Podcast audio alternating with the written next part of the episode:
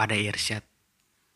Saat ini, aku yakin kamu sudah tertidur di balik selimut. Sebenarnya banyak pertanyaan untukmu saat ini. Seperti bagaimana kuliahmu, karirmu, hubungan pertemananmu. Masih kau merasa sendiri. Saat ini, umurmu sudah 25 tahun.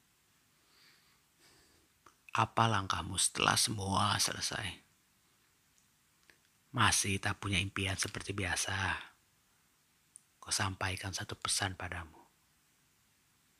Perlahan saja, tak perlu terburu. Perlahan.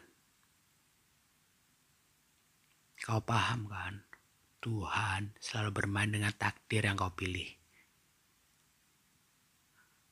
Terbaik menurutmu belum tentu menurut Tuhanmu. belum tentu.